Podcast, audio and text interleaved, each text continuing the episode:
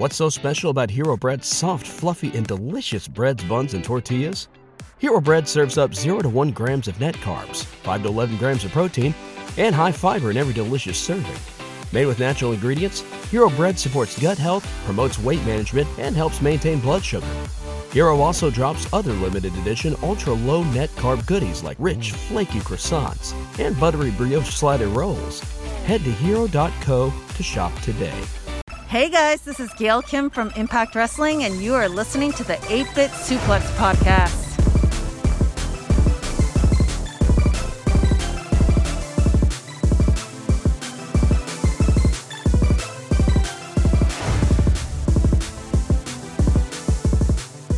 Hey, everybody, and welcome to another edition of the 8 Bit Suplex here on the Social Suplex Podcast Network. Uh, this is uh, one of your host, uh, Josh McLaughlin, signing in to, to first wish you guys a happy holidays. Thanks for listening uh, right before we get right deep into the Christmas season. We're in the heart of it. Uh, Sandy is unfortunately out this week, but filling in, as he is one to do, is Mr. Dan Coffin. Dan, how are you, buddy? Yeah, I'm doing great. Podcaster X showing up when somebody gets injured. uh, that's a Speed Racer reference uh, for all you youngsters out there. If you don't know what Speed Racer is, uh, go watch uh, some Boomerang on uh, Amazon Prime. That's a good way to uh, get caught up on all things Speed Racer. And the Well, Wachowskis, the- the, the Wachowskis too, made that right? movie with John Goodman, and that was pretty good. Yeah, and they're like John Goodman did not chimp- play Speed Racer. Digital chimp and uh, some Right. other stuff in it. Yeah, I just do want to make sure John Goodman was not Speed Racer. He played the dad. So if you didn't see the movie and you know the cartoon and you're like, John Goodman played Speed Racer? No, no, no, no. I'm not saying Pops, that. right? He played Pops. Yeah, I think that was the default name for all TV dads. If they, if like the dad wasn't one of the main characters, it was like, oh, that's Pops. Like that was like kind of the you know the standard. I can't think of any others right now, but I feel like you know. I don't know. I just feel like that's the case. It sounds, it feels truthy, right? yeah, yeah, I know, right? Yeah, welcome to 8-Bit Suplex, your Hanna Barbera uh, podcast. Yeah. Yeah, that I will tell you that'd be a fun podcast to do. I do love uh, Hanna Barbera cartoons, uh, and I will say they are uh, some of them more difficult to watch with 2020 lenses um, because there is uh, some some insensitive material. Um, but that to say, um, uh, what is not insensitive to say is that we had a pretty good week in Impact Wrestling. Uh, of course, we have uh, Final Resolution, which we'll review uh, here at the top. And we also had a really, really huge um, kind of uh, news breaking moment uh, on this week's edition of Impact Wrestling with uh, as it pertains to Kenny Omega. And of course, Don Callis. Can't leave out Don Callis. As Kenny has not done uh, for the past couple weeks, uh, even going on different radio shows. Don Callis has done a lot of media recently. Uh, he's he's building up a lot of heat with the marks, uh, Dan. Yeah, well, he's a consummate worker, you know. He's been doing this a long time, so he knows how to how to stick it in and break it off. He does. You know, Don Callis is uh, is proof that kayfabe may not be dead all the way. Uh, he's given it some life. Uh, I've really enjoyed uh, just about everything they've done. I, I, think everything's a hit, and and we'll get into that probably more towards uh, the end of reviewing this week's episode of Impact. Um, but let's uh, let's you know talk about Final Resolution, uh, which is of course the Impact Plus uh, special event of the month of December. Um, I've been really enjoying having these extra, you know, once a month shows, uh, kind of a mini pay per view. Uh, they're not as they're not given as uh, much importance as the quarterlies, um, which kind of feels like almost like a WWE ish kind of model when they were doing, you know, the once a month uh, on the network. Um, I think for a while they had more than once a month when they were doing separate brand uh, pay per views, which was too much. So, um, but I think Yeah, it's if you- every two weeks a lot of yeah, times. Yeah. I mean, you know, and and for those of us that like to get together and watch wrestling, uh, of course, pre-pandemic, um, and, and, you know, some some some during pandemic, but also you know, very socially responsible watching. Uh, getting together every two weeks uh, it was just, I mean, it was undoable. So you had to pick and choose. So you're going to watch the SmackDown one with your buddies, or the Raw one. Um, but Right. here, uh, Impact, of course, does not have a brand split because Explosion is not a big enough show to uh, to warrant a separate roster. Um, and Impact, if you split up their roster, I think would not have enough really necessarily for one show. Um, but that's say, uh, they, since they brought them back, I've really enjoyed having um, just that extra once a month just to go, okay, uh, yeah, I'll watch this. And it was interesting, Dan, because this Saturday was like the busiest night in wrestling in a long time for your, Yeah. your major, uh, you know, your major players. Um, it just kind of came out of nowhere too. It was just it like all really of a sudden, of like, oh, you got this, you got that, you got that.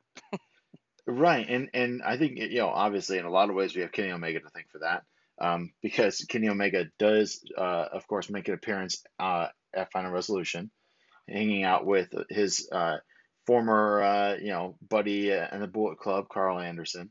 Lots of references to Bullet Club over the past couple of weeks. Um, Mhm. really trying to get Karl Anderson going, uh, almost seemingly as a single, but then of course you know Doc Gallows gets kind of involved this week. Um, and then Kenny Omega is, was also defending the AAA championship on YouTube.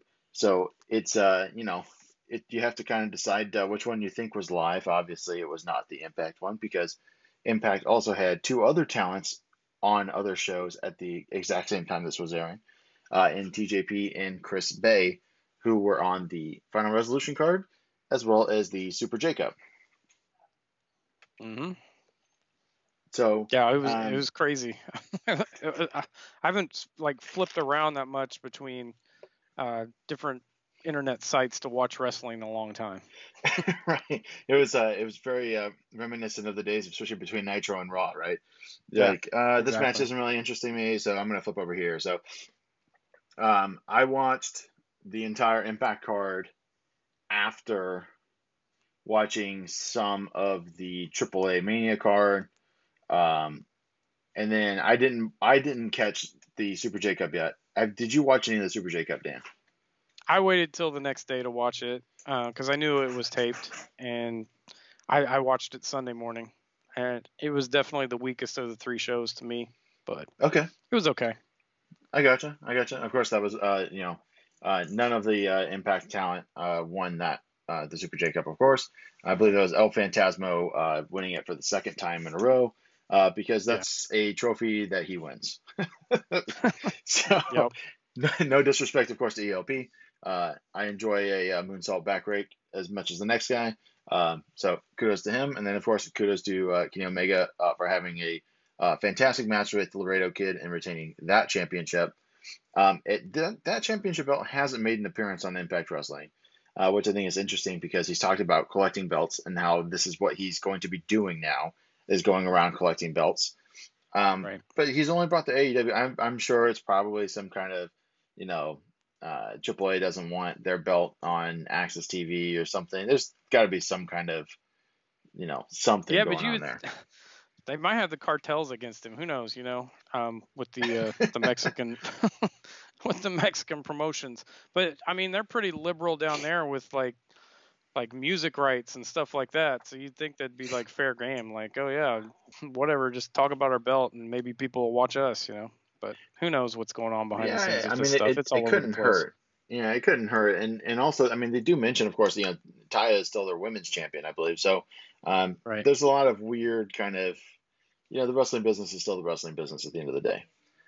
Also, they don't kick. They don't really care about the belts like down there. They Like don't. We do up here. Right. Yeah. They're, they're to, to say that Mexico is not belt marks is, you know, to to say that they are, uh, you know, that'd be probably an understatement.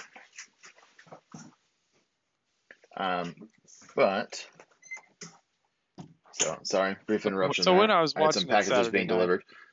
one of the things I thought about was I'd like to have a wrestling red zone channel for nights like that, right? there you go. Just a host, and like, all right, now we're gonna go to this main event, and then we're gonna go over to this, and this one, oh, this one's getting heated up over here. Let's go here right now. Right. Oh, we That would might have a hot tag coming in here. We're going to switch over to Impact. yeah No, absolutely. So, uh, yeah, and, and uh, I do apologize for that uh, that brief lapse in uh, audio on my end. Uh, yeah, my, we're we're uh, moving packages around here. You know, it is Christmas coming up, uh, so you know we got some packages uh, delivered to the house for the kids. So, uh, we, my wife uh, had to bring some into the room that I'm recording in. Uh, so just if you hear a little bit of quietness there, that's why. Um, but yeah, so uh, let's let's get into this final resolution card here, it was a bigger card than I expected. Um, it did have nine matches on it.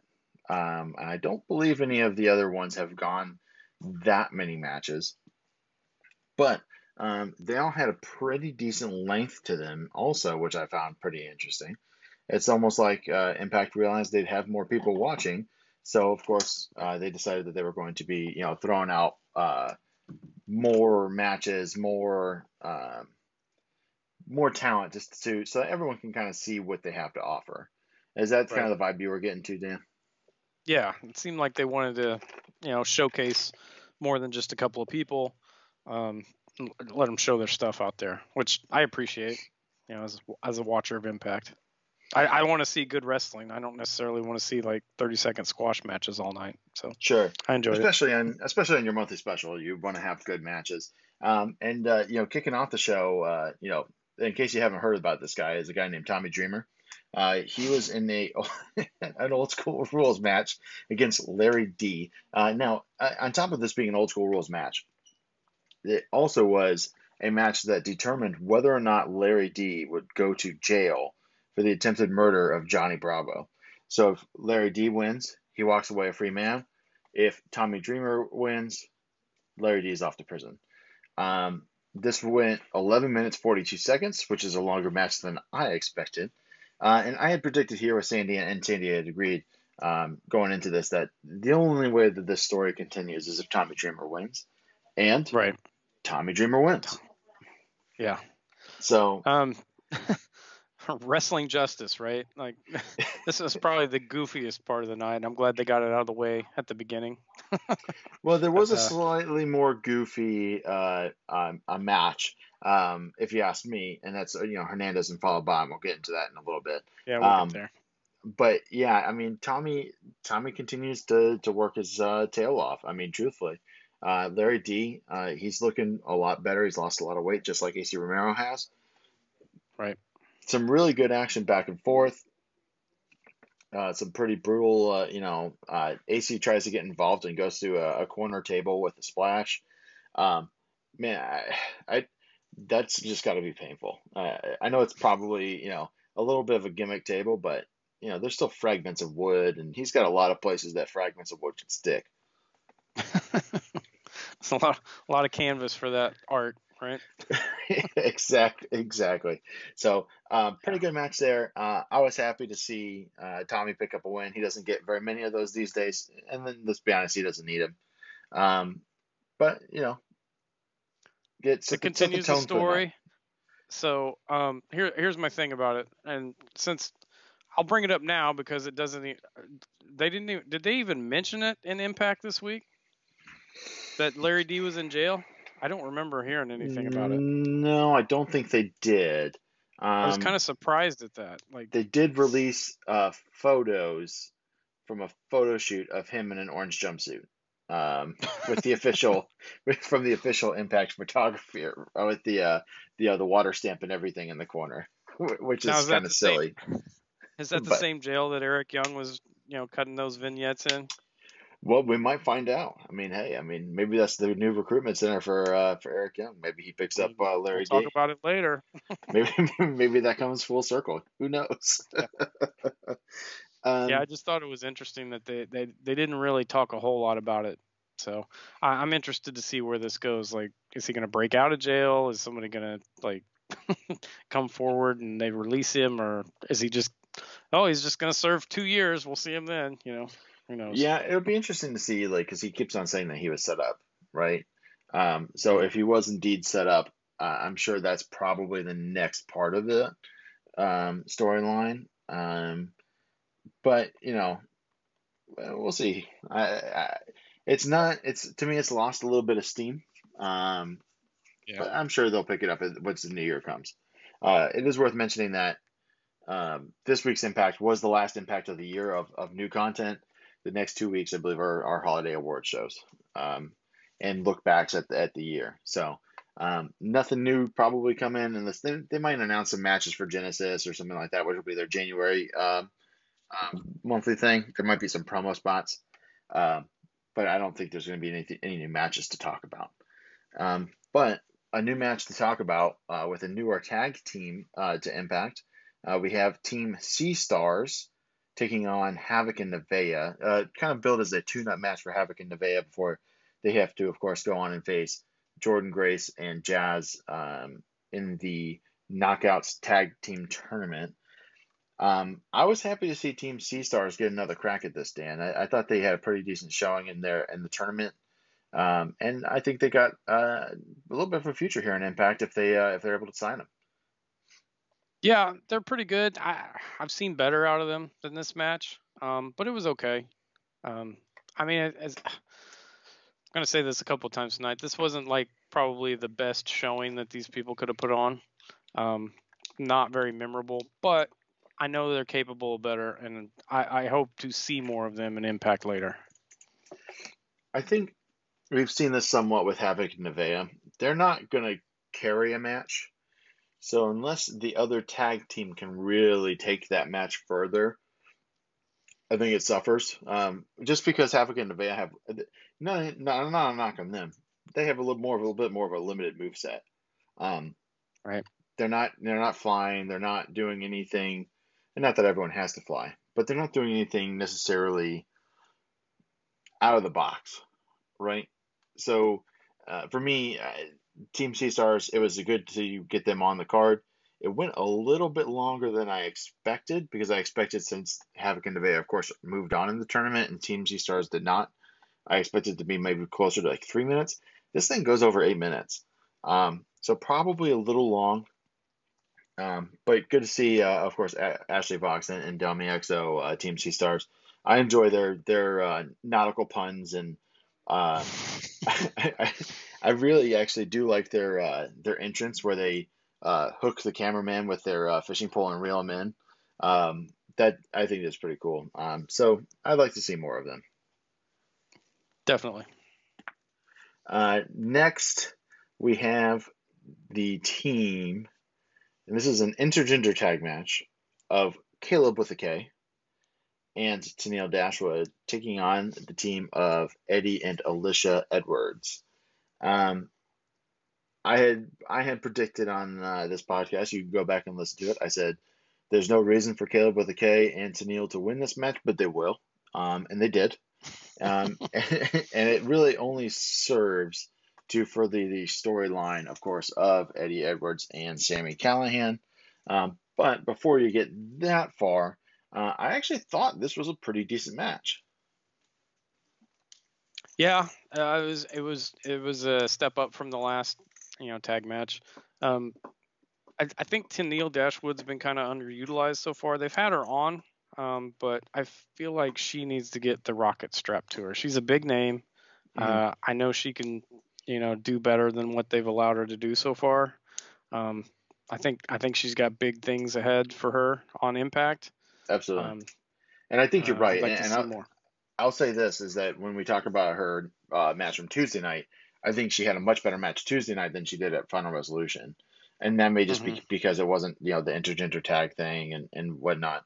Uh, there was one really uh, funny spot where Eddie goes to uh, hit Tennille with a lariat, and then Kaleb tries to dive in front of him to like take the blow, and Eddie just stops, and Kaleb just flies through the air and just crashes and burns. Um, pretty funny, pretty funny comedy spot. Uh, but you know, people forget that Kaleb with a K, of course, is a uh, a professional wrestler as well. Um, and I thought it, he he took he was bumping all over the place for Eddie. Um, so it was I I I'd like actually you know I might want to see more Kaleb with the K, Dan. Uh, maybe as a wrestler. sure, sure. As a, a pretty annoying personality, which that's that's exactly what he needs to be. So exactly, yeah. exactly. Yeah, yes, exactly. Eh, like he could be. He's the perfect uh, chicken shit heel, so to speak, uh, as far as that goes. Um, but yeah, good match. Almost nine minutes. They really let it go, and of course, Sami Callihan gets involved at the end, um, causes a mm. distraction, and uh, you know Kaleb and Tennille get the win. Moving on, we have the singles match between Hernandez and Fallah Bahh. And I say this one was a bit goofier, and, and not just because of the competitors. I actually think both guys, you know, put on a pretty good match. Um, but we have special referee Kiera Hogan and special ring announcer Tasha Steelz. Uh, of course, we know Tasha Steelz uh, is in possession in her fanny pack of the uh, roll of, of uh, money that Hernandez has from arm wrestling. Um, Hernandez gets the win here over Fallah Bahh. I actually, I Hernandez can still kind of go. I mean, they used him a, a bit more a few years ago, but I, I'm actually, I wouldn't mind if they used him a bit more in the ring, and that may be his choice to not do as much, um, because he is getting up there. Uh, but what'd you think here, Dan? Uh, I'll be honest, I didn't see most of this match. Um, these, this match Fair. and the next one, uh, I had switched over to AAA, and I also had a lot of stuff going on here at the house. So I'll trust your judgment on this one and the next one. Okay. So what I heard is Josh is 100% right, and uh, you know what? We'll go with that. I'll, I'll rubber stamp that. but of course, you know Hernandez wins, and of course the the stipulation was that you know whoever won gets the money back.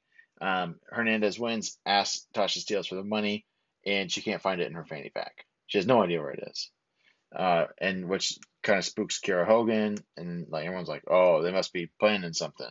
Um, but nobody knows where the money is at that point, uh, and we move on to the next match, uh, which of course is Eric Young with Joe Doering, and he is taking on Rhino. There is not much to say about the actual match. Rhino gets some good offense in. Um, Joe Doering at one point tries to get in the ring, and Rhino kicks the ropes and you know does the old uh, the, the low blow that way, right? The legal low blow by kicking the ropes. Mm-hmm. Um, and I believe, and, and, and I'm sure I'll be corrected on this. Uh, after the match, of course, we get um, the Deaners coming out, um, and Cody Deaner, of course, uh, screaming about not being a no one. And then I believe, and God, it's been a week. Um, and I could be mistaken at some point, either the now or I don't think it happened on the next Impact. Pretty sure it's on this show. Um, because, like I said, God, yo, Christmas. Kids, I'm, pretty sure it was Claus. this episode. I, I know what you're talking about here. Yeah. So, so Cody Deaner turns around and clocks cousin Jake with Eric Young's hockey mask, thus uh, aligning himself, it seems, with Eric Young.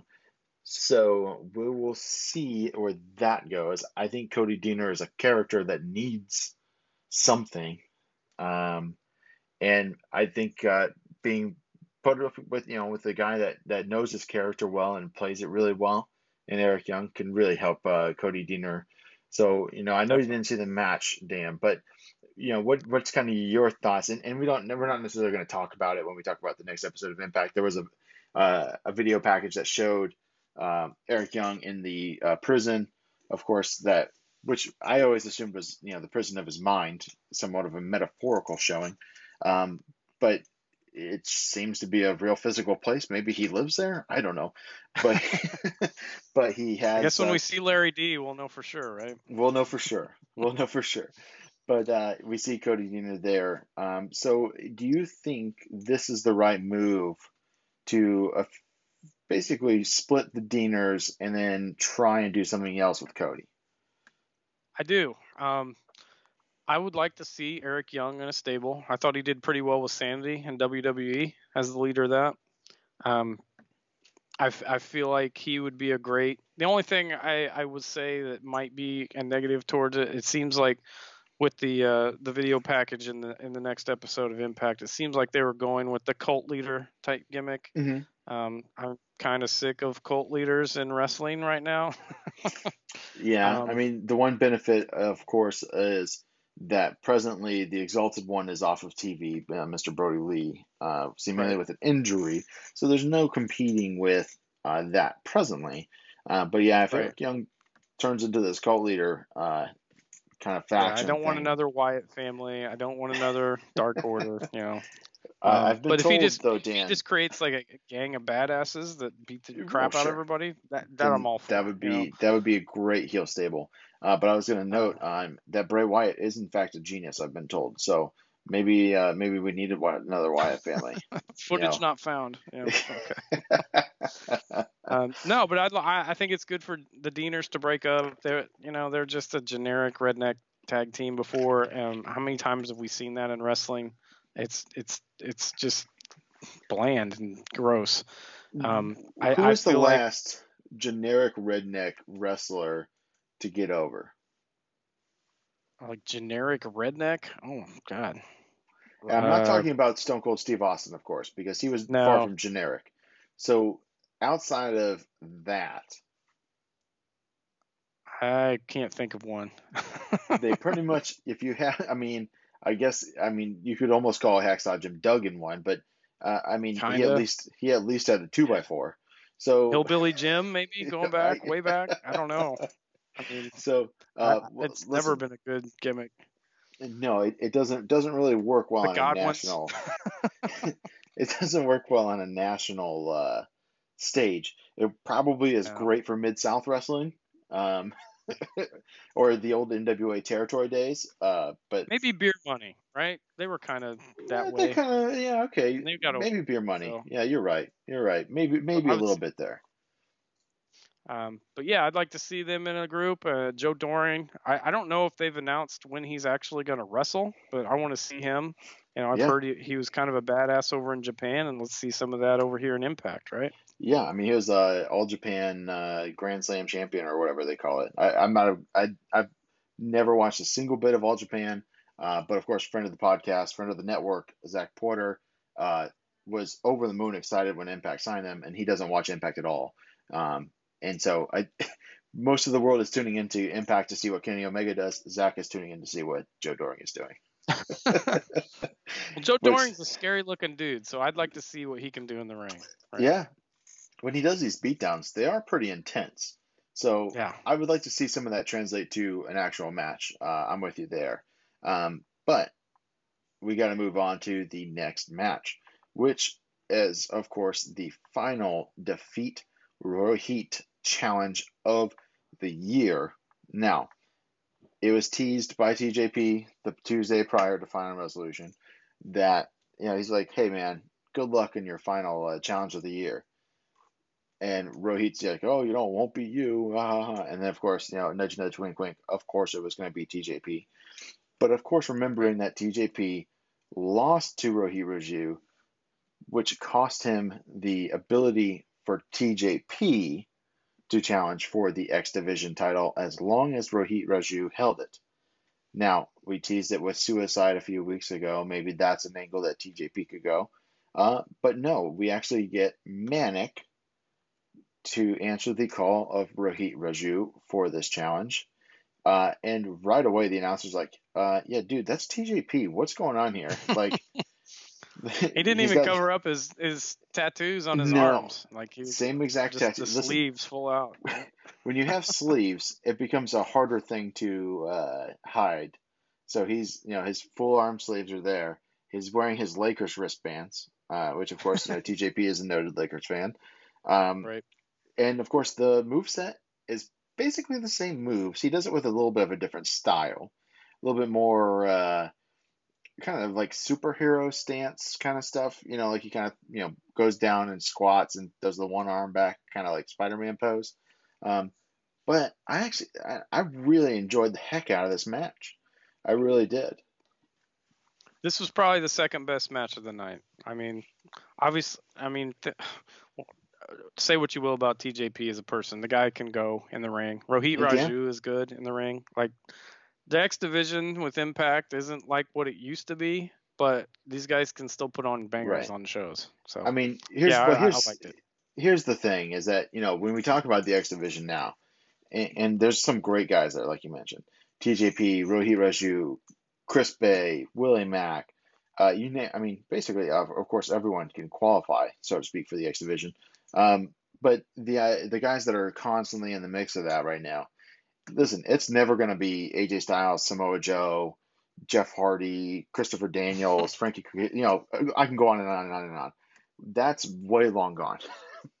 but with what they got now, they have, in my mind, the majority of their best workers are in that X division. Um, because when you tune into an X division match, you know you're going to get an awesome match, and that's kind of, you know, that's what we're seeing here. Um, and Right. yeah, I, I I agree. I mean, TJP um, is a really good wrestler. He's really talented. So uh, having hit the title on him makes a lot of sense, uh, especially since that's a title that's defended more than the World Championship is. So I'm excited to see kind of you know what comes next uh, out of uh, his title reign as Manik. well of he doesn't have it. Manik has it. So Well, it'll be true. interesting to That's see what. Manik does. That's true. Very good point out of you.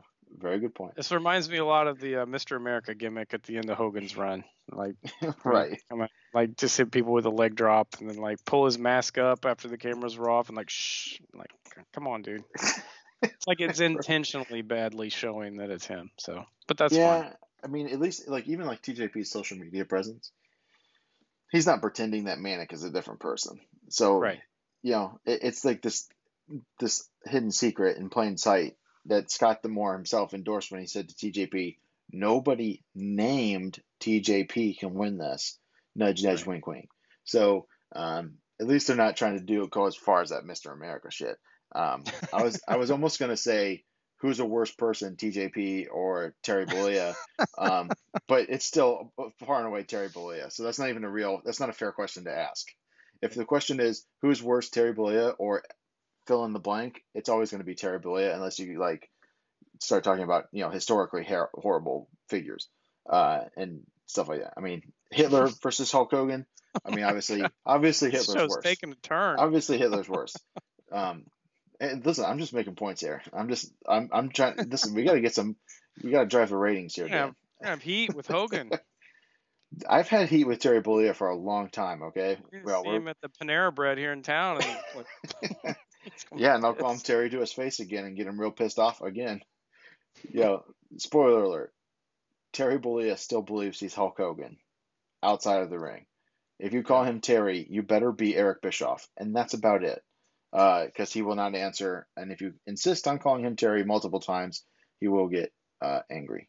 Call That's just. See how he likes that. I don't think he will. Um, but who knows? Who knows? Anyways, moving on, we have the Impact Knockouts title match, uh, which of course was made uh, the week uh, prior, uh, the lead up here uh, after Rosemary and Taya defeat Deonna and Kimber Lee in the tag team tournament. We have Deonna Purrazzo, of course, accompanied to the ring by Kimber Lee, defending against the Demon Assassin Rosemary, accompanied to the ring uh, by Taya. I really wish this was Taya in this match instead of Rosemary. Um, but I thought Rosemary did fine. Uh, Deonna Purrazzo, of course, gets the win with her uh, Gotch style pile driver, what she calls the Cosa Nostra. Um, pretty good match here, Dan. Um, I don't have a whole lot of notes, uh, so to speak. There was some back and forth a little bit with Taya and Kimber Lee. Um, I always get kind of nervous when Kimber is ringside and getting involved because, for whatever reason, when she knows that she's going to have a spot, she still wears a miniskirt, and I don't really know why. Um, but it's like you know you're going to catch a super kick from Taya. Don't wear the miniskirt. That's kind of my opinion. Um, Right. It's not the Attitude Era, and nobody's looking for that. So, um, but yeah, I mean, I, pretty good match. Obviously, it's there seems to be we seem to be driving towards Deonna versus Taya at Hard to Kill would be my guess. Um, Yeah. and I'm I'm a thousand percent here for that, Dan. Um, I'm sure you are as well. Um, Mhm. because uh, it's no secret on this podcast that Taya might be my favorite uh, female wrestler in the world right now. Um, I, I just I, I can- I can go back on the AAA YouTube channel and just pull up all these fantastic matches that she's had with you know Redacted and you know anyone else in that division, right? Right. So I don't know. You got anything uh, to note here? Uh, not really. It was an okay match. Probably went on a little bit too long, but yeah, it's building towards Deonna, which Taya, which, which is that's more of a money match for me. Oh yeah, I mean it's it's it's a little bit of two contrasting styles too when you get to that match eventually, and we'll of course preview that match hundred and ten percent if and when it does happen. Um, and you're right, it is a little long. It did go over thirteen minutes, um, which probably could have been eight or nine. It might have been a little better. Yeah. Um, but like you said, setting up lots of stuff. Um, and then uh, you know we get to the uh, the sub main event or the co main event almost. Um, after a huge pep talk from, of course, Kenny Omega and Don Callis on the billion dollar bus, or as Josh Matthews uh, refers to us, I don't think that bus is that expensive. Uh, I don't think Anthem is shelling out that much money for a bus uh, to, to shoot Kenny Omega in. Uh, maybe I'm wrong. Um, I'm not an expert on on big RVs and things like that, but maybe it is a nicer uh, million dollar RV. Um, I don't know about a million, maybe like 200k or something like that. Yeah, it's definitely a couple hundred grand. Um, that I see a lot of them down here at the trailer parks in Florida, so it can't be that expensive, right? well, you know, when you live in the in the trailer, you don't have to worry about uh, you know mortgages and things like that. You can put your you know your big money into uh, the RV. That's kind of mm-hmm. my thought. I, well, I don't personally do that, and I and I, as someone that has a, a, wife and, and two kids, I'm not allowed to do something like that, even if I wanted to. Um, but you know, if that's your, if that's if that's what you want, that's what you want. You just hey, you do you. Um, but let's say he uh, he basically tells Karl Anderson like, and they've been hammering this up a lot that Karl Anderson was a was the, the 2012 G1 finalist.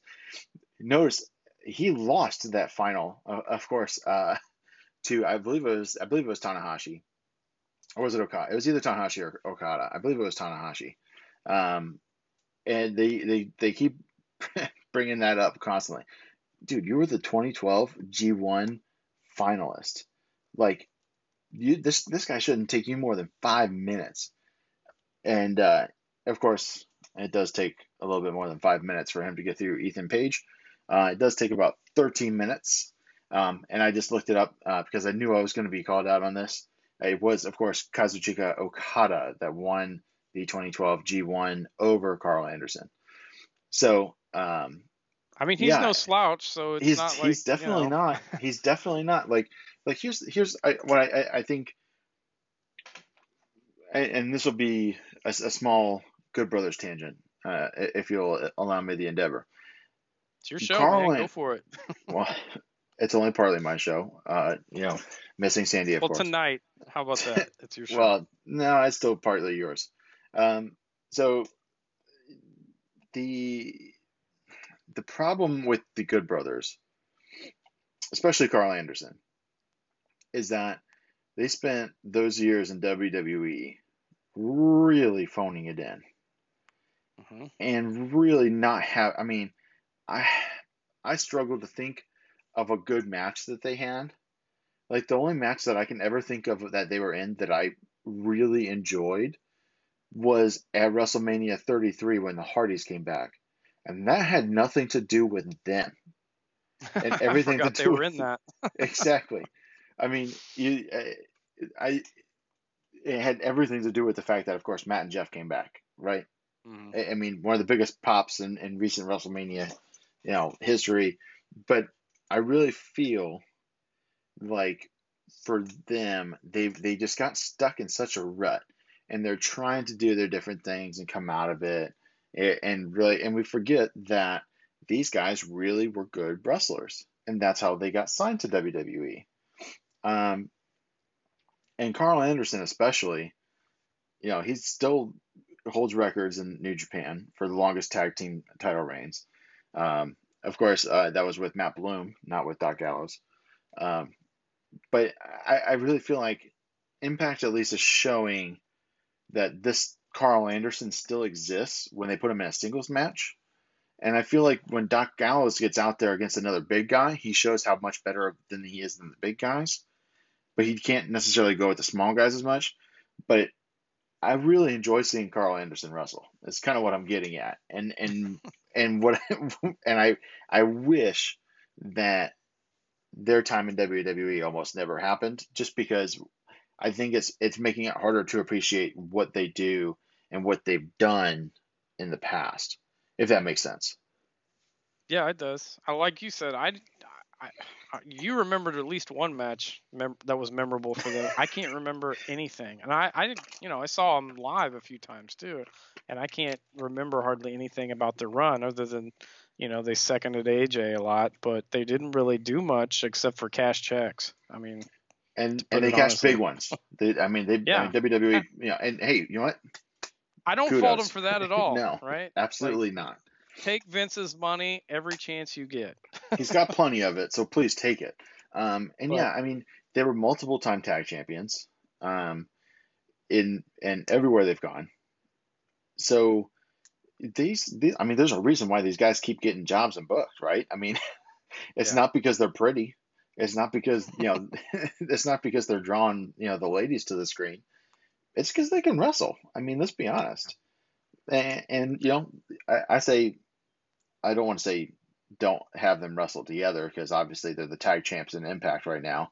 But if you want to keep throwing out these, you know, singles matches between tag teams, I wouldn't be mad at it. It's kind of what I'm getting at. Yeah. Yeah. But, I, I- I think they they've still got some mileage left. Um, obviously, they were never utilized right in WWE. That's common for a lot of people. Um, I think they they kind of feel like they need to show people that they still got it. Um, Yeah. Maybe with with pairing up with Kenny again, you know, maybe that'll get the motor running on them, and uh, well, yeah. they can be able. hey, let's let's not bury the lead too stuff. far here, Dan. Let's, I mean, obviously, if you're listening to this podcast, you're well aware of what's going on. We'll talk about that uh, in depth, Right. Because I it will not that we're going to preview Hard to Kill now because we're still six weeks away from it. Um, but we will definitely talk about Hard to Kill uh, later on in the pod. Um, but yeah, and, and we spent all that time talking about Karl Anderson. I do want to point out um, Ethan Page. Um, he's really gotten good this year. Um, I think working with Josh Alexander has done absolutely wonders, and, really for Josh Alexander too. The other way, um, the North are are really, really, really, really good. The long they have the longest reign in Impact uh, Tag Team Champion history, and with good reason. Um, Ethan Page, of course, there's a lot of talks about his contract supposedly being up at the end of the year. We'll see what happens there. Um, really good match. Um, and then I believe it was Tuesday night. Yeah, Tuesday night they tease his alter ego, which we'll get into. Um, Mm, which of course, which of course he claims isn't him. Um, but yeah, I mean, Karl Anderson goes out and he beats Ethan Page, uh, which means that they do not get a chance at the tag team titles, um, which is kind of like the caveat. And I thought maybe going into it that Ethan Page would pick up the win and then they would fail, you know, to uh, win the tag team titles, and then that would be kind of how he exits if he's going to exit. So, but we'll see what happens. Maybe he sticks around. Josh Alexander has at least another six months or, or so left on his contract, maybe longer. Um, so if Ethan Page leaves, that leaves Alexander by himself. Maybe we see uh, a Josh Alexander X Division uh, title run. That'd be pretty sweet. I wouldn't be mad at that. But without further ado, on our final resolution, final resolution review, uh, we have the Impact World Title match between the defending Rich Swann and the challenger Chris Bey. This match went 20 minutes, which it might be the longest Impact match that I've watched this year. But uh, Dan, I thought this thing was pretty damn good. I I thought it was okay. It was Really? pre- Okay. it, it was it was just uh, to me. I mean, I've seen better out of both these guys. I was I guess my uh, expectations for it were higher. Um, I gotcha. because these guys had a lot of eyeballs on them from all the people tuning into Impact now. Um, you know, we didn't talk about it earlier, but I think Impact somehow screwed this thing up, so they ended up giving away Final Resolution for free, right? Like it wasn't Right. even a pay per view by the end of the night, so they knew a lot of people would be watching. Um, so I guess I was kind of disappointed by that. It, it wasn't bad, right? Mm-hmm. Um, but I was expecting more. I'll say that. I gotcha. I will say this is probably the, the highest rated match I've seen from Impact on Cage Match. It has a 7.29, um, which is pretty good. Um, Yeah. Especially for Impact ratings, uh, because we talked before going on the air, uh, and Impact ratings uh, on Cage Match, because if you hold them up to, I- I hate to say this, but I'm going to say it. Impact does not have the same style of wrestling show that AEW does. And so if you're rating comparing them as apples to apples, AEW is going to have the better wrestling show. Period. Right. But if you look at Impact as doing what Impact's trying to do, they're very successful at it. They're telling the different stories. They're doing the comedy angles, the different things like that. And if you look at AEW, they're they're it's just it's different shows. NXT is a different show. New Japan's a different style of a show, right? So to me, if you're doing an apples apples comparison, it does it's never going to translate well. But saying all that to say, a 7.29 on cage match is nothing to sniff at for an impact match. Um, and like I said, Rich Swann and Chris Bey are both really talented wrestlers. Of course, it was one of Chris Bey's two matches on the night, uh, the other one being in the Super J Cup. But uh, I, I really like their opening sequence that they threw out. Um, lots of you know, acrobatics, lots of, really athletic moves. Um, but yeah, I mean, Rich Swann, of course, uh, defeats Chris Bey, retains the Impact World title match. He looks like he's could be, you know, kind of pushing towards wrestling against Moose uh, at some point, um, possibly at Hard to Kill. Um, I thought it was a pretty well, good Moose came out at the end of this, right? Uh, yes. Didn't he Mhm. hand him his title at the end, kind of uh, did. hinting that the they were gonna like have a match at some point? Yes, so, that that is kind of where they're pointing to. Of course, Moose has a match at Genesis against Willie Mack, um, Right. which is an I Quit match, um, and which was booked because, um, and this went down Tuesday. Um, the match, the tag match from the previous Tuesday, uh, was a referee stoppage, I believe, or you know maybe two matches ago. He's had a referee stoppage, and he's like, man, nobody tells me when I'm done. I tell, I'm going to tell you when I'm done. This is going to be an I Quit match. I don't personally like I Quit matches typically, especially in a year that we had John Moxley and Eddie Kingston have a pretty damn good one. Um, Right. I guess technically it will be a different year. It will be 2021. Thank God we're almost done with 2020.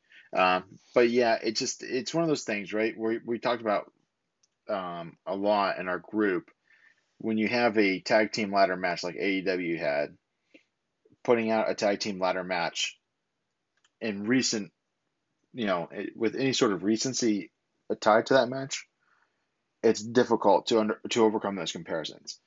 So if you're going to throw out an I Quit match two months after John Moxley and Eddie Kingston had maybe one of the best ones in the last decade, um, I, I hope it, I hope it delivers.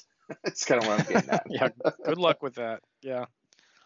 Yeah, I'm not a big fan of I Quit matches either. Um, I never have been.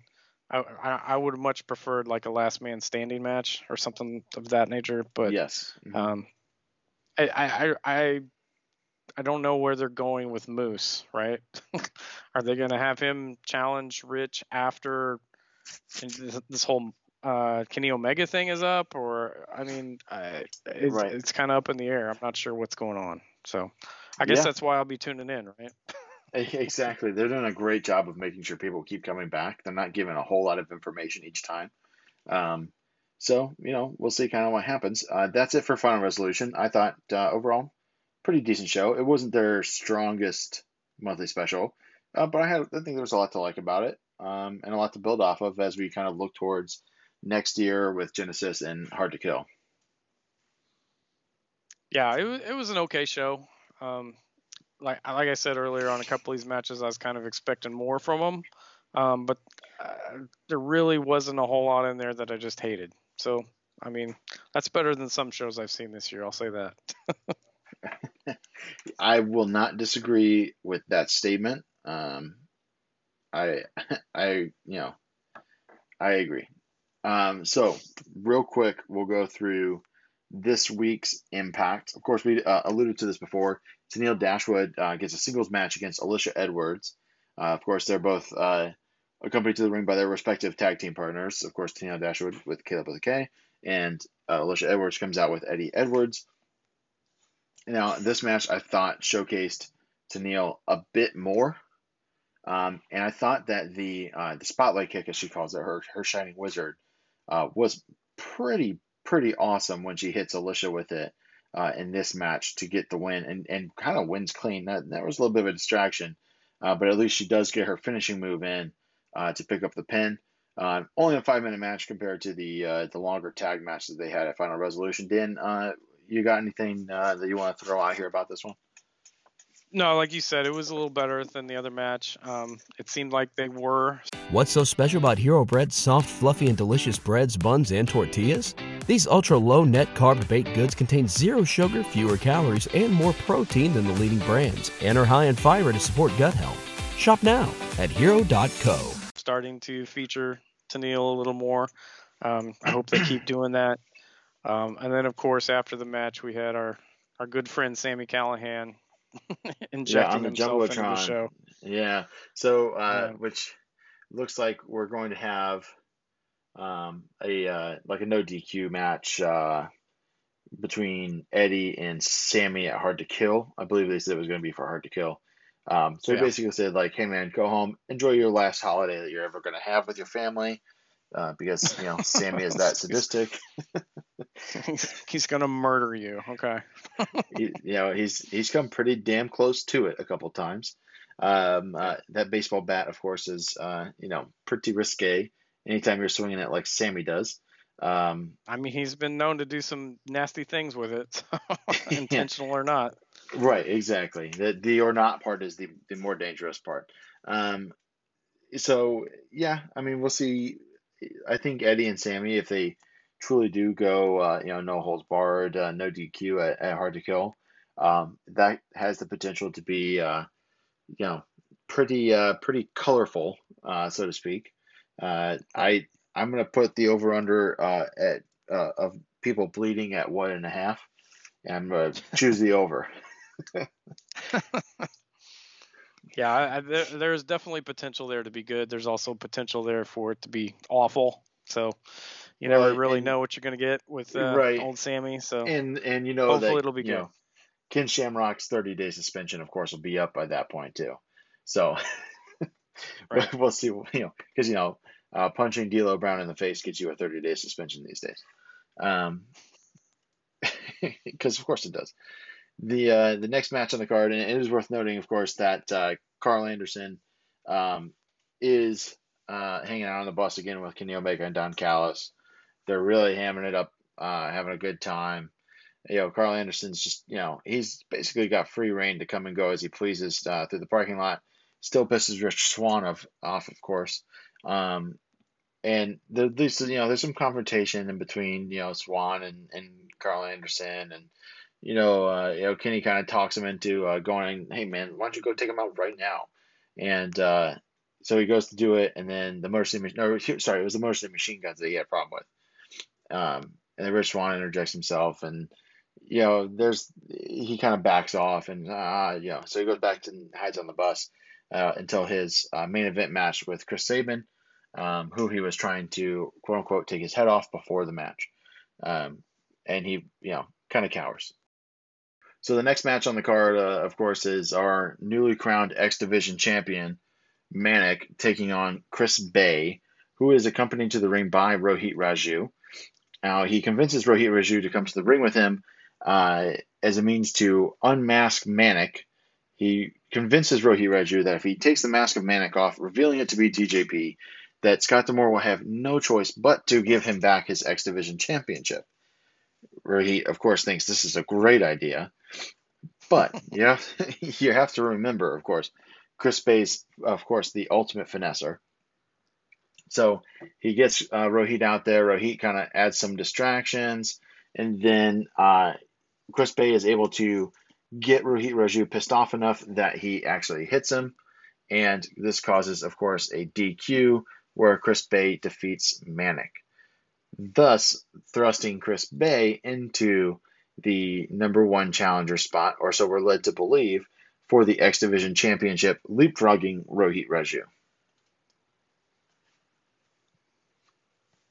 so, a little bit of a, an interesting, kind of a weird uh, little twist there, Dan. Yeah. Um, I wasn't a big. I mean, I'm not a big fan of the uh, interference endings on these matches, but he is the ultimate finesser, so it kind of makes sense. Yeah, it does, and and it's one of those things where you you just you watch the match. It was it had some decent action in it. Of course, Chris Bey and TJP can both wrestle really well. Excuse me, Chris Bey and Manik. Um, they do a pretty solid job, and yeah, it does suck to see so many of these end in an interference. Um, but you tune in for the next week. That's what kind of what you keep coming back for. So moving right along, because I don't think we need to spend any more time, unless you got anything else you want to add about that match, Dan. No. Righto. So moving right along to the Impact Knockouts Tag Team Title Tournament semifinal match between Kiera Hogan and Tasha Steelz and Rosemary and Taya. Uh, I thought this match was excellent. I really enjoyed it quite a bit. Um, I'll let, I'm going to get your thoughts here, Dan, first on this match. So obviously you're gonna like this match, right? Because your girl's in it. Uh, Absolutely. Taya. Well, I mean, three Uh, three out of three out of four. Uh, I'm pretty excited to see on a regular basis, Dan. Right. Um, here, here's my only issue with this match. and another distraction finish right after the last one. Um, if you're break, if you have all these new eyeballs on you, uh, from all these people that want to see Kenny Omega and are curious as to what you got, don't keep running this distraction crap. If I want to see that, I'll watch three hours of Raw on Monday night. Like, come on, Right. we gotta have winners and losers here, right? Yeah, it's So- it's one of those things that that Sandy and I talked about last week, and you just it, it, it it's it's difficult to constantly have this happen when you know that there's more eyeballs on it. But they recorded this these matches were all already in the can before the Kenny Omega stuff even Right. started. So with that in mind, you can go back and say, well, maybe they didn't. Well, I mean, I think they kind of knew that this was coming, so they could have done something different. Somebody had to know, right? At the Kenny very, Omega at- didn't just show up on the doorstep and Right. say, "All right, I'm taking over your show. right, Let's start it exactly, exactly. Bare minimum, Scott D'Amore and Don Callis knew what was happening. now." Bare minimum. So for me, you could have at least not had these next to each other on the card. Yeah. Um, I mean, and, and in reality, only the first match and the last match actually have a finish. right. So it's one of those things. Uh, it and it's tough to have a lead into next week when there isn't a next week. It's a lead into three weeks from now. Um, and this is kind of the first time I've I've since doing this podcast I've been a little frustrated with Impact's programming because I feel like they could have done more with this night. Um, of course, the night is is saved at the end uh, quite a bit, um, but the lead up to it could have been better. But I thought the match itself was really good. Uh, of course, as you alluded to it, uh, Deonna Purrazzo and Kimber Lee come out and interfere with the match, causing Kiera Hogan and Tasha Steelz to, of course, pick up the victory. Kiera Hogan hits, uh, I believe, Taya with the fisherman's, uh, the bridging fisherman's deckbreaker, um, which is, you know, she does that move very well. So it's okay that that, that was the finish. I would have liked to see Taya and Rosemary versus like Jordynne and Jazz for the finals. That would have been like my ideal matchup. Um, because I just I I, I want to see more Jordynne and Taya. Is kind of what it kind of boils down to. Right. No, and shout outs to Jazz, who of course uh, follows me on Twitter now. Um, I'm kind of a big deal, Dan. Tommy Dreamer messages me on Twitter. Jazz follows me. I mean, hey, we're we're coming up. Wow, you're you're getting in there. I yeah, and listen, a, a clip of uh, you, uh, Barry and Ken Shamrock is on TikTok at over 152 views. Oh So- wow. Oh great. He's gonna come and kick my ass. Well, I think you could outrun him. I think you could outrun him. I don't know. So That's a fair point. so with the, with this distraction finish, like, uh, I mean, I see they're building towards Taya and Diana, which is great, right? But why couldn't you just have uh, Rosemary take the pin here, and then Diana come out and like call them suckers for losing, right? Why why do we have to do this distraction stuff? I know we talked about it, but I'm just no, I, frustrates me. with the way you're doing it sounds better. And I think the only reason why you have Taya take the pin is because she is now personally felt that loss because of what happened with Diana. And so now she's pissed at Diana because, you know, Taya Valkyrie doesn't take pins, right? I mean, that's just kind of, that's my thought about it. But not that she doesn't. Taya's, Taya's obviously a, a very gracious worker, and everyone seems to love working with her, or they wouldn't wear her clothing brand everywhere uh, on Instagram, uh, which, Right. you know, Wera Loca seems to be like the most popular clothing brand uh, amongst wrestlers these days outside of Roots of Fight. So, um, pretty cool stuff, I guess. I don't know. I'm not a very big fashion guy. Um, I know fashion probably gets talked about in your house a little bit, um, but not so much. Not by here. me. I don't know anything. I understand. So wrestling um, shirts and basketball shorts. That's the fashion I talk about. So right, exactly. Uh, we're both sitting here, of course, wearing wrestling shirts. Mine and my super faded um, uh, TNA era AJ Styles logoed shirt, and of course, you're in uh, the shirt of uh, one uh, local wrestler, uh, Ron Bass Jr. Um, Yeah. Big uh, shout out to Ron Bass Jr. Of course, uh, and all the uh, local indie guys trying to get booked uh, for what shows there are out there right now. Uh, tough time for indie wrestlers, so definitely.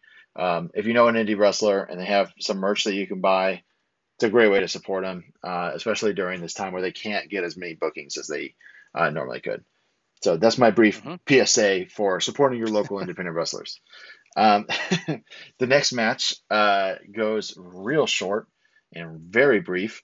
Um, there's uh, a little bit of a, a confrontation because Brian Myers tries to um, angle himself as the new tag partner for Josh Alexander because they're pushing this uh, split of, between the North. Alexander says, "You know what, man? No, we're going to go wrestle right now. Like, let's go fight." And so uh, the most professional wrestler, Brian Myers, takes on the walking weapon, Josh Alexander. Three minutes, 31 seconds. Brian Myers slams Ethan Page into the ring post, which looked extremely hard. Um, and a little bit maybe uh, caught too much of Ethan's face. Um, but then, of course, uh, before Brian Myers is able to defeat Josh Alexander, he gets assaulted by Karate Man. mm, Great. Dan, I I don't know about you. Karate Man to me feels a lot like uh, Johnny Karate from Parks and Recreation, which of course Mhm. was uh, Ah, Chris Pratt's Chris Pratt's character. Um, Andy Dwyer, of course, hosts a children's television show in which one of the characters he does is Johnny Karate and does this very like big over the top like, hey kids, let's do some karate. And then Karate Man kind of feels like that to me at, at, in, a, in a way because Ethan Page kind of carries that same energy. Um, right. oh, sorry, it's not Ethan Page, it's Karate Man. Um, but um, we'll see what happens with Karate Man, Ethan Page, Josh Alexander. Uh, this match didn't really do anything for anybody um, other than to just get a Karate Man pop, I guess, um, which would have been Yeah, great I- for a live audience. Uh, but for a empty Impact Zone, I think it's kind of a wasted segment on a night that they were going to have a lot of eyeballs. Yeah, I think it's just mostly to continue the story of the North breaking up. I mean, it's probably going to lead to a match between these two, and then Alexander beats Karate Man or Ethan Page or both. Who knows? Um, Right. Depending on his contract situation, you know. I, yeah, this was a very skippable moment. Yeah, it, I mean, you don't necessarily even need to skip it. It's over in three and a half minutes, so it's not a big hey, man, deal. I only have a certain number of minutes on this earth. If I, if I can I- save I three by get it. skipping Karate Man, I'll take it. And you know what? I want more Karate Man. So that's the difference between you and me. Um, You can have all my Karate Man minutes anytime you want, buddy. will do. Will do. But I do want to talk about, of course, our main event here. Uh, the Machine Gun Karl Anderson takes on Chris Sabin of the Motor City Machine Guns. Um, this match ruled. I really enjoyed it quite a bit. I love Chris Sabin a lot. Like I want more Chris Sabin the way I want more Karl Anderson, and that's not a knock on Alex Shelley because I want more Alex Shelley too. Um, but the, the Machine Guns, I mean, listen, uh, all three of them, as as it turns out, the Machine Gun Karl Anderson and the Motor City Machine Guns, um, these guys are awesome. I mean, they've been around forever. They know how to work. They're excellent in the ring. Everything just flows well. Um, they're selling for each other. They're, I mean, to me, when you put a, a TV main event out there, that's what it should look like. Um, so I really, I really enjoyed this match quite a bit. Uh, what about you, Dan? Yeah, this match was it was great. It was definitely worthy of main event. These, these guys can obviously go. They're both they're re, the real professional wrestlers. You know, not taking away from Brian Myers, but yeah, these Right. guys. Well, he's the most professional I mean, wrestler. we've been watching these guys wrestle for years. We know they can they can do it. Uh, they, these guys knew they had a lot of eyeballs on them, uh, especially with you know everybody was going to be tuning in to the end of the show to see how it ended with Kenny Omega and everything. right. And I think they paid it off. Yeah, they really did. It- It's it's one of those things you you tease this Kenny Omega stuff over and over and over again, right? We we might learn something new. We might learn something new. We might learn, and you know that they like to put that on last. They kind of kind of made that known, and Mhm. so yeah, your main event is going to get a lot of eyeballs.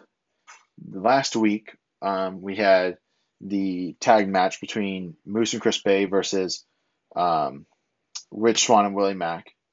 Excellent match, uh, right leading up into the Kenny Omega segment. Um, Right. And then again, another excellent main event leading into this.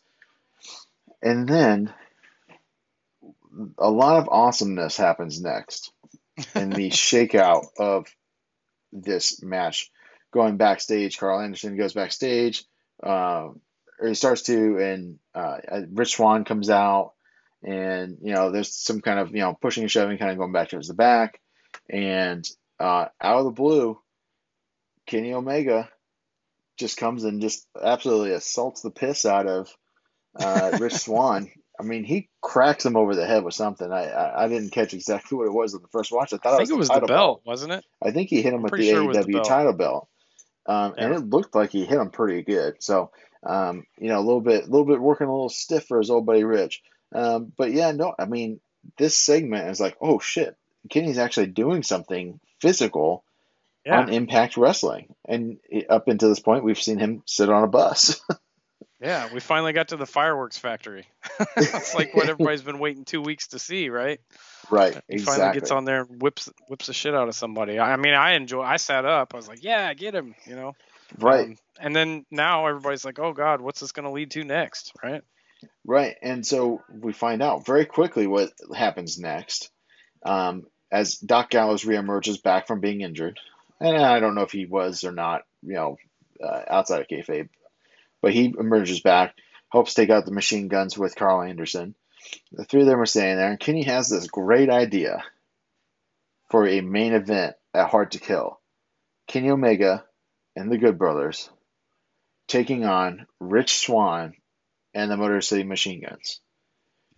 This thing is going to be incredible. I'm calling it now. Like, this is going to be, uh, it could be the best match that Impact puts on, unless Kenny has a singles match with Rich Swann. Then that might take the cake there. Um, but I, to see Kenny in the ring with all three of those guys, with Sabin, with Shelley, with Rich Swann, um, I'm excited about it right now and I want to watch it right now, but I gotta wait like six weeks, and that's painful. Maybe yeah, they set it up really point. well. I I think it's going to be good. I mean, we got a lot of bullet slash gun stuff going on here, which is great. Yes, Um, the Bullet Club no, I- versus the Machine Guns, is if you will. yeah, I know Omega's going to like tear down the house with any of those other three guys. Um, Karl Anderson probably hang. I, I'm not. I'm kind of worried about old Doc getting in there with these guys because none of them are like big guys like him. So we'll see um, what goes on there. But I, I've I've se- I've seen a lot of chatter online. I've heard some podcasts. People are like you know speculating on who's going to take the pin in this match and what it's going to lead to. And a lot of people are saying, oh, you know, uh, Ken, Kenny's going to get pinned by Rich Swann, leading to a, a match later on. I, I, and then other people are saying, oh no, you know, Rich Swann's going to get pinned. I, I don't see either one of those happening. I mean, we've Right. got these two tag teams in here, and one of them is the tag team champions, right? So I feel like the one of the tag team champions, uh, I don't know if it's going to be Anderson or Doc, is going to take the pin, and it's going to lead to Right. a tag team championship match. I'm kind of and this- thinking that it's that that no no. I'm just gonna say I, I'm kind of agreeing with you there. I'm I'm leaning towards either Gallows or or Anderson taking the pin. I'm kind of leaning towards Anderson just because of how much they've been really funneling into how good he is. man, you're the G1 finalist from 2012. How many times did we hear that on TV this the the Right. past week? Um, Right. so like he's like trying to get his confidence back up. So, and then maybe he loses and he starts to lose confidence, and then you know maybe Kenny has to whip him back into shape or something. You know, there's something. There's a lot of things you can play with here, and this is Right. really, I mean, we've never seen anything like this. I mean, where a tag team champion from one promotion is teaming up with the singles champion from another promotion to take on their own promotion's champion and two of the, the, the you know the, the basically the number one contenders for the tag titles. So Right. I, I I don't know. Yeah, I, well, that's what's great about it, right? We don't know what's going to happen. I just don't foresee Tony Khan letting Kenny Omega, his world champion, go to another show and take a pin from anybody, right? I, I just Right. can't see that happening. Now they might shock the world, and that might happen, you know. Uh, who knows what the I I I I, I this the main thing is it's making me want to tune in and watch, and that's what they're looking for, right? Exactly. So I guess mission Because- accomplished for them. as we mentioned, as we mentioned, Don Callis knows what he's doing, and Yeah. he and obviously Tony Khan does too. Let's give let's you know let's tip the cap to Tony Khan. We don't know whose idea Right. this was. We don't know where this came. It's probably Don Callis's idea. I think that I'm, I feel pretty comfortable saying that. But but Tony Khan also is working on this, um, and is obviously fronting. Uh, uh, I would imagine a considerable amount of investment into this going well. Um, he's appeared on on, on AXS TV two weeks in a row now, Right. promoting his own show. We didn't show. even talk about that. So, which is another great commercial um, between him and Tony Schiavone. They they continue to bury um, the old TNA, uh, which is great. And and what I talked about with Sandy is, you know what, Impact today is okay with burying the TNA of yesterday, uh, and they do it themselves. So to have um, Tony and Tony do it, and you could just say, oh, it's just another, you know, it's another uh, promotion trying to bury us and, and get heat. Um, that saves them a little bit of that self deprecation. Um, but uh, yeah, I, I mean, everything about this has made sense, and it, like you said, it's doing its job and getting you to tune in week after week to a wrestling show that most people have never watched. Um, Right. Think, I, I- think about you know in our own group chat, and a lot of you know the members of our, our social suplex network are not Impact Wrestling watchers, or couldn't have even told you who was the champion three weeks ago. They might have had an idea, but and and I'm not just talking about our, our podcast hosts, but you know the writers and different you know people that are involved. Our larger loop uh, group chat, uh, you know, most of the people don't know what's going on in Impact, don't care to. Now, Kenny Omega and Don Callis have made people care about that promotion in a way that they really, I don't think, could have done it themselves.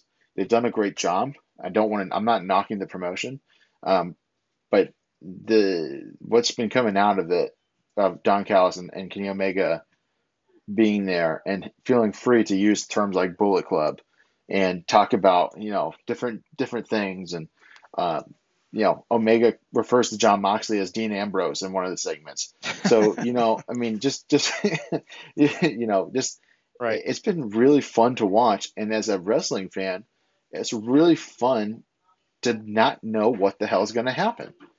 That's Yeah. very rare in, in 2020. Yeah. I mean, we're so we're so used to the you know the WWE where you can see stuff coming that you know they plan it out years in advance, and it's never what you want, and it's just this.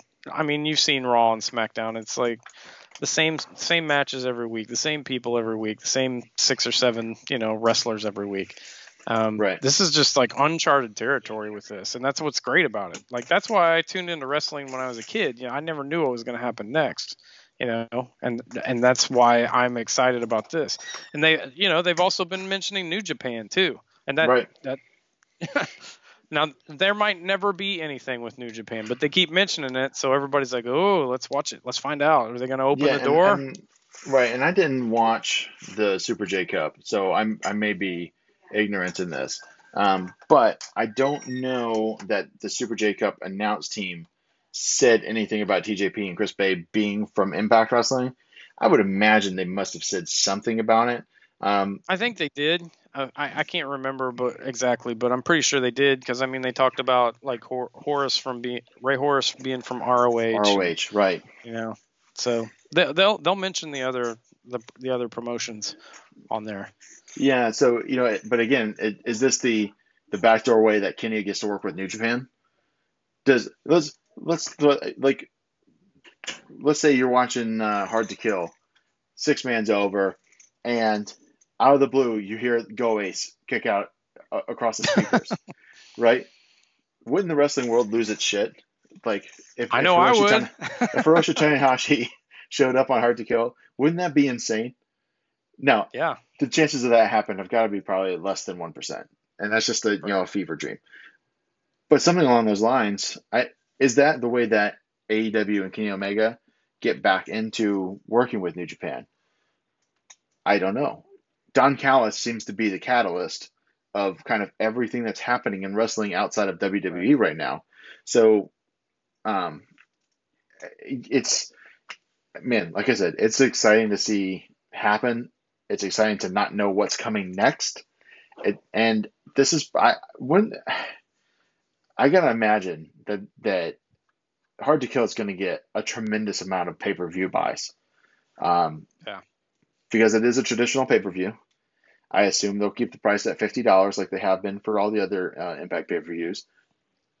I mean, I this is this has got to get maybe I don't know, probably what sixty to seventy percent of what AEW does in buys just from Kenny Omega being on the show.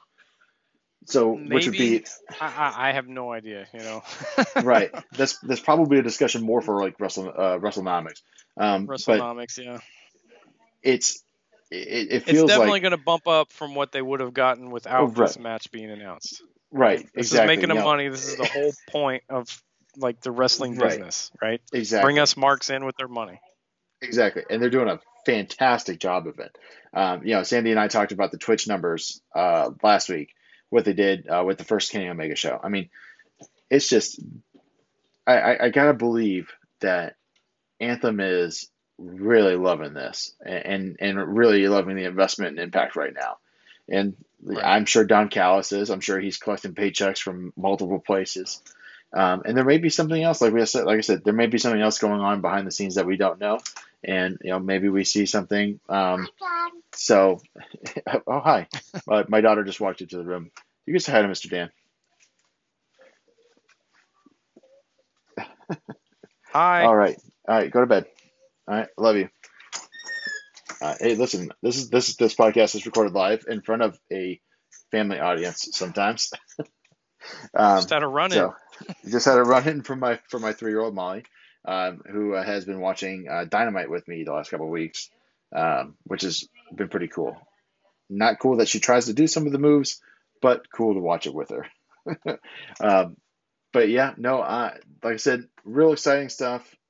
Um, the, this is the end of the year, obviously. We won't get probably we might get some information here and there. Uh, we are not going to necessarily be recording weekly uh, over the holidays just because I don't think anything new is coming from Impact. We are going to try and get out a uh, you know video game uh, show to kind of tide you guys over. Um, so stay tuned for that. If we're able to get that out, obviously with the, the holidays, the scheduling can become difficult. So stick around. But before Dan and I finish, I do want to go over some uh, kind of you know yearly superlatives since that's what Impact is going to be doing on their show the next couple of weeks. So Dan, uh, I think we do this uh, category by category here, and uh, well, I guess let's work our way up. We have uh, you know four kind of Impact awards that we want to get through, or handout, I should say. Get through implies that we don't want to do it, but uh, four Impact awards and then two video game related awards. So uh, Dan, let's start with best comedy worker. Who was your guy or gal that you thought, uh, really from an entertainment perspective, not necessarily from an in-ring perspective, but from an entertainment perspective, really brought it this year? So we're talking about from when you started the show, right? We're not talking from January 1st, right? Correct. Yeah. hmm So this would be uh, Slammiversary when this started. So uh, shortly thereafter, but me- we'll, we'll go from Slammiversary on. Okay, so for me, I, Heath Slater is is my guy. I I he's uh, pretty funny. I think he's got a great wit. Um, the most I've laughed at wrestling in a while was when he had that video um, several commercial. weeks ago. When he, Yeah, that he- commercial and was he great. his- and he had his kids coming out. I mean, I DeLorean Brown made me chuckle. So uh, yeah, he's my guy. I I'm sad that he's not around right now because he's hurt. But uh, Right, yeah, the I can't wait for hernia, hernia, getting put on the shelf for a hernia, I'm sure is difficult. Um, I've not had one myself. I hope to not have one. Um, but you could just tell he was on him, and, and that's an excellent, excellent choice for comedy uh, wrestler of the year. For me, it comes down to who's who's the guy that every time uh, he comes on the screen puts a smile on my face. Heath Slater's definitely up there. Johnny Swinger, I hate to say, is growing on me. Uh, he's had a couple of really, really, really funny lines, and you know, calling everyone daddy and all that stuff, and and you know, he's he, he gets some chuckles out of me. Um, for me, you know, I got to say Tommy Dreamer.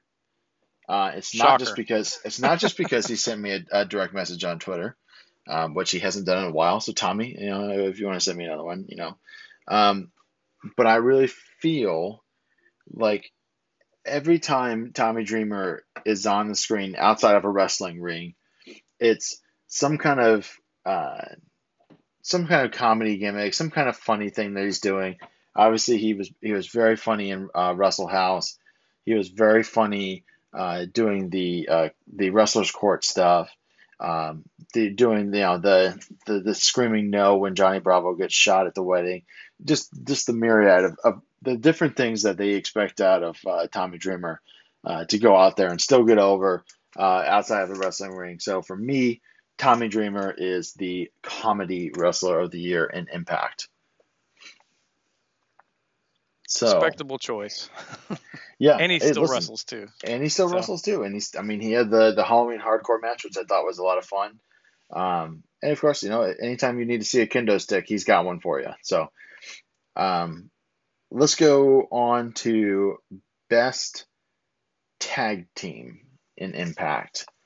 Um, for me, it's because we are doing this just from Slammiversary on. It's a, probably a different answer if we're doing this from January 1st on.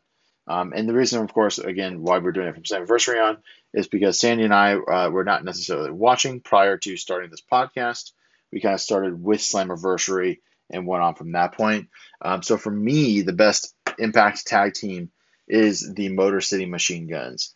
Um, honorable mention uh, to the Rascals, uh, as well as the North, uh, of course.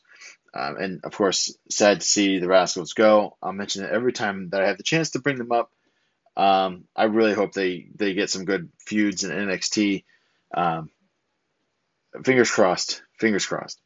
But yeah, so but the Motor City Machine Guns since debuting, um, I think they've they've really been the best tag team in that division. They put out bangers every time, whether it's a singles match, tag match. Uh, had a pretty good title run. Of course, Alex Shelley gets taken out the, when they and Sabin has to go and basically wrestle for 30 minutes in a you know multi tag team match um, by himself as the only member of his tag team. So um, hats off uh, to those guys. And and I don't think there's a wrong answer in this division, um, truthfully. Um, but for me, it's the Motor City Machine Guns, Dan. Eh, I'm with you. They're really good, but my team is the North. Uh, I really Sure. enjoy those guys. Um, like I've told you before, I'm a sucker for headgear on a wrestler. Um, Who is know, it? I, I, I like I like Josh Alexander. He's pretty hard hitting. I've watched some of his stuff with the collective too, uh, so Sure, I've enjoyed him outside of Impact as well. Um, but yeah, I like really like those guys. I can do without the Karate Man crap, um, but I feel like they've had a really good run uh, since uh, we started talking about it here at Slammiversary. Um, I'm kind of sad that they might be broken up for good because I feel like they're pretty good together, um, but it might lead to better things for uh, both of them. So that's my pick. Yeah. Hey, listen. Like I said, not not a bad pick uh, in the bunch. of course, you know, had Heath not gotten hurt, we might have been talking about Heath and Rhino in this spot. You never know. Right. I mean, probably not, but you never know. um, moving on now uh, to the women's division, we're going to talk best knockout, Dan. So, Dan, I got to ask, who is your best knockout so far? So, there's been some really good knockouts matches, um, but I've got to give it to Deonna. Um, I was a fan of hers before she was in Impact, and I feel like every match I've seen her on Impact has, has been pretty good to great.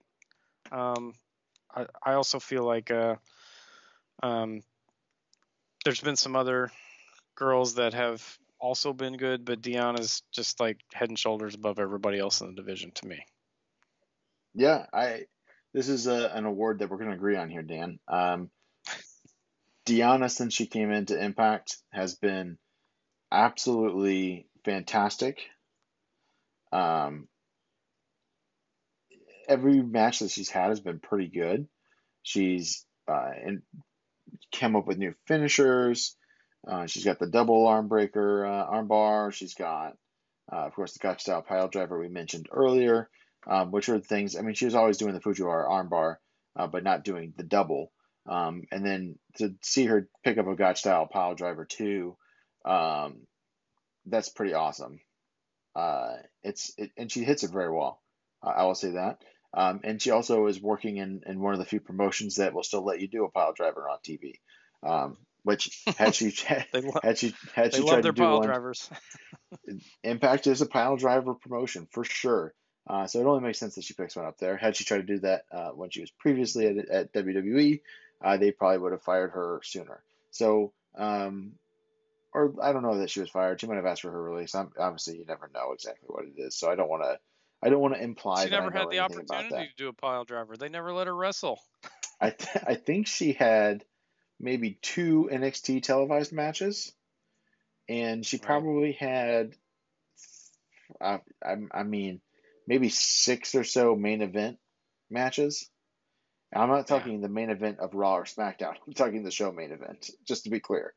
Um, which she did make one like Raw appearance at some point. Maybe I believe she debuted, and then uh, I think she was pulled off of television because um, I'm sure Vince did not quote unquote like the look, um, so to speak. Great. Um, that old man's blind. Who, who cares what I thinks? I completely agree. Listen, we all have access to Instagram, and we all know if that's the case, uh, man, don't don't get it. Um, but but that to say, um, this is not a best Instagram award, but this is in fact a best knockout, and this is talking specifically about in ring proficiency. Uh, so it makes sense that both of us would go with uh, what who many call uh, one of the best technical, uh, not just female wrestlers, but wrestlers uh, that we have in the business right now, and Deonna Purrazzo. Uh, so congratulations, uh, Deonna, for for getting both of us to give you that award. Um, moving right along, uh, we're just before we uh, uh, just for a clarification, we're not going to do a best knockout tag team award just because they're, they're they still haven't actually awarded those titles. Um, that'll be a discussion obviously for next year. Uh, but for this year, uh, we're just going to not do that just because they haven't really had too many established tag teams for as long back as our look back period. It's really kind of been in the last six weeks. Um, so just a, just just in case there was any questions around that. So we're going to move on, Dan, to uh, best impact wrestler. Um, I did not put the tag male on this. I just said best impact wrestler. So you could double up and say Deonna Purrazzo. Um, I am not, and this is a as this is a a a discussion that is very difficult for me to decide on just because there's been a lot of really good performances, a lot of sustained, you know, week to week performances. Um, you don't want to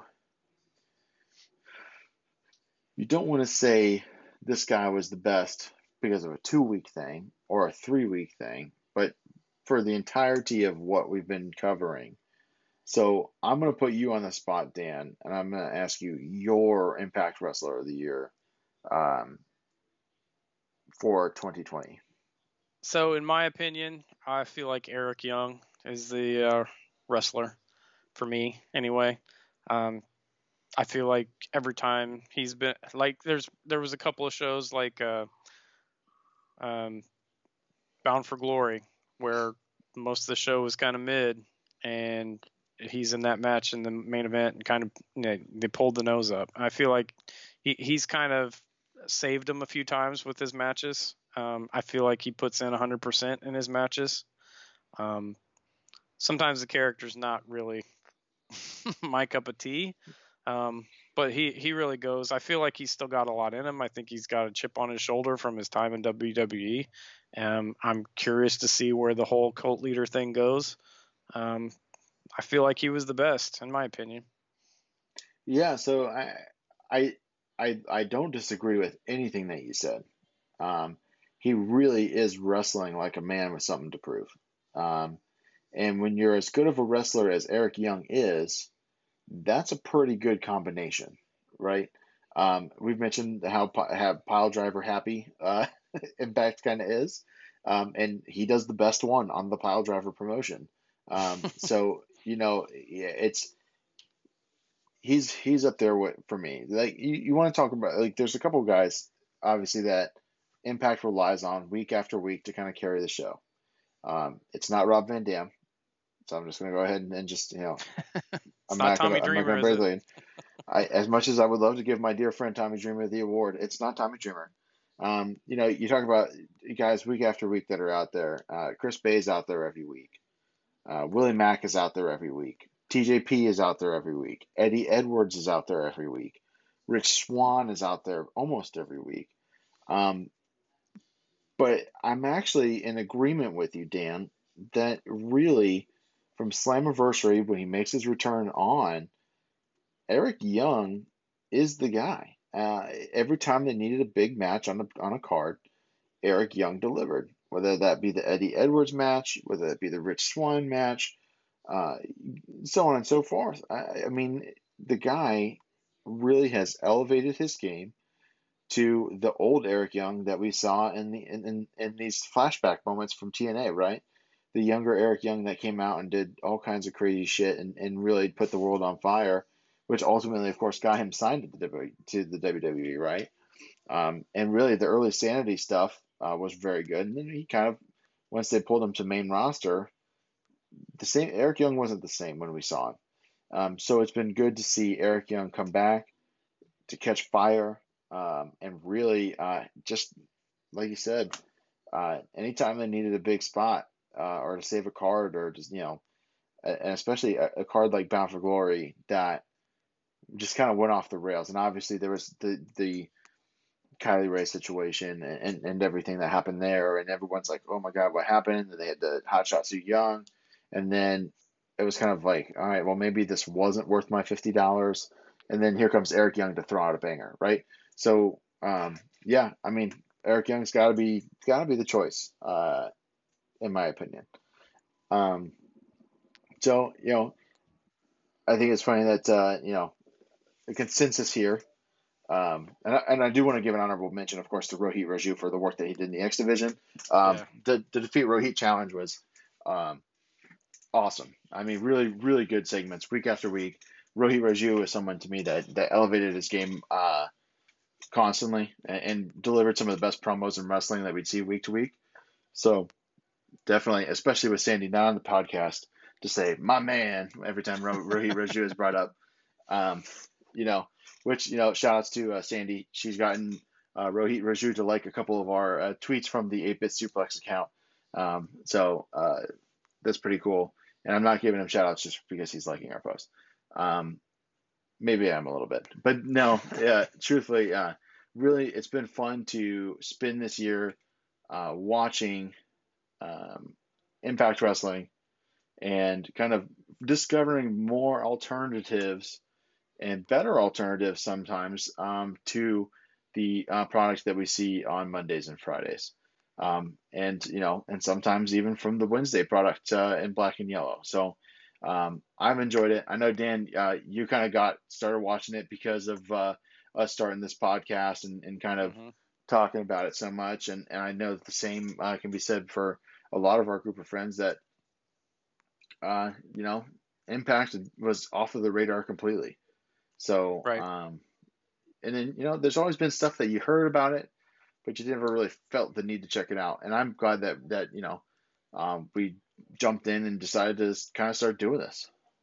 Well, part of like uh, I've talked to you about before when I went on here, part of the problem was accessibility. Like I don't get AXS TV, and I on Tuesday nights I don't remember to go on Twitch usually. Um, but Right. since but since I've been watching, that's changed, right? Um, I was I was just catching the replays before, and now I'll, like actually watch on Twitch. And then with all you know everything that's going on with Kenny Omega and and- Dynamite and uh, AEW and everything, um, now now it's just like must watch TV. So Yeah, uh, I'm I'm excited that I started watching ahead, right? right. Yeah. Before this actually took off. Uh, you know, you guys can say you were you were ahead of the game and you knew this was going to take off. Um, but now I'm really excited to see where this all goes. You know, and I'm I'm happy you guys did it. Um, I'm happy you have me on here every once in a while. Uh, it gives me some, uh, like you said, it's an it's an alternative. Sometimes it's better, sometimes it's not, but at least it's an alternative. Um, it's not the same old crap every, you know, Right. every Monday and Friday. Um, so I appreciate it, and uh, I enjoy listening to you guys talk about it too. Yeah, absolutely, man. It- It's been uh, it's been awesome. Um, and then of course, you know, uh, starting the podcast, and then you know, giving you uh, you and I uh, both uh, our first episodes of podcasting, Sandy's first episodes of podcasting, uh, being able to have Rich and Jeremy, of course, who are uh, the veteran of all veterans, having Floyd come on the the the podcast as well, um, and then you know, even you know, my buddy Lane who who hopped on to fill in with a video game segment. Um, it's really been a really great experience, a, a great way to uh, spend 2020, which has been such a challenging year for so many. Um, and and really, you know, I, I don't think any of us have ever have gone through this year unscathed. Um, so it's been excellent to have this uh, extra thing to do. Um, and so uh, before uh, we sign off, um, I do want to wish uh, everyone a happy holidays um, a Merry Christmas, whatever you celebrate, uh, Kwanzaa, if you've already celebrated Hanukkah, or, or I'm I'm so out of the loop. I don't know if Hanukkah is still going on, um, but whatever you uh, celebrate, it ended whatever, Friday, I think. yeah, I think that's probably true. Um, whatever holiday you and your family celebrate, uh, or if you don't celebrate holidays in the traditional sense, um, whoever you're with, uh, you know, make sure you enjoy this time together as we get out of this fuck of a year. Um, and and we look forward to uh, you know vaccine rollouts and and being able to see independent wrestling come back strong. Um, if you see us at a show, uh, definitely come back, uh, come up and say hi. Post vaccine, uh, not pre vaccine, or if you want to wave, uh, you know, um, maybe we'll see James at some point in 2021. Dan, um, you never know. I'm not gonna hold my breath on that. we, James James might have booked uh, out until 2022. Um, but uh, yeah, no, Dan, thanks again for uh, for coming on. Um, and uh, I guess uh, we'll do this again uh, in 2021. All right, sounds good. Thanks for having me. Yeah, absolutely. And uh, just to sign off as always, make sure you check out all the Social Suplex Podcast Network shows. Keep it a strong style, One Nation Radio, Ricky and Clive, Great Match Generator, Grave Consequences, uh, All Things Elite. I think that uh, Grown and uh, of course Grown Men Watch the Shit uh, is back, so definitely check that out too. Um, and then uh, head over to Pro Wrestling Tees. Uh, I don't know if you can get a last minute uh, present for Christmas still. You might be able to pay for some expedited shipping if you really, really, really, really want to get your loved one an 8 bit suplex or one of the other shirts from the Social Suplex Podcast Network uh, on Pro Wrestling Tees slash Social Suplex. Um, but without uh, further ado, uh, happy holidays and stay safe, everyone.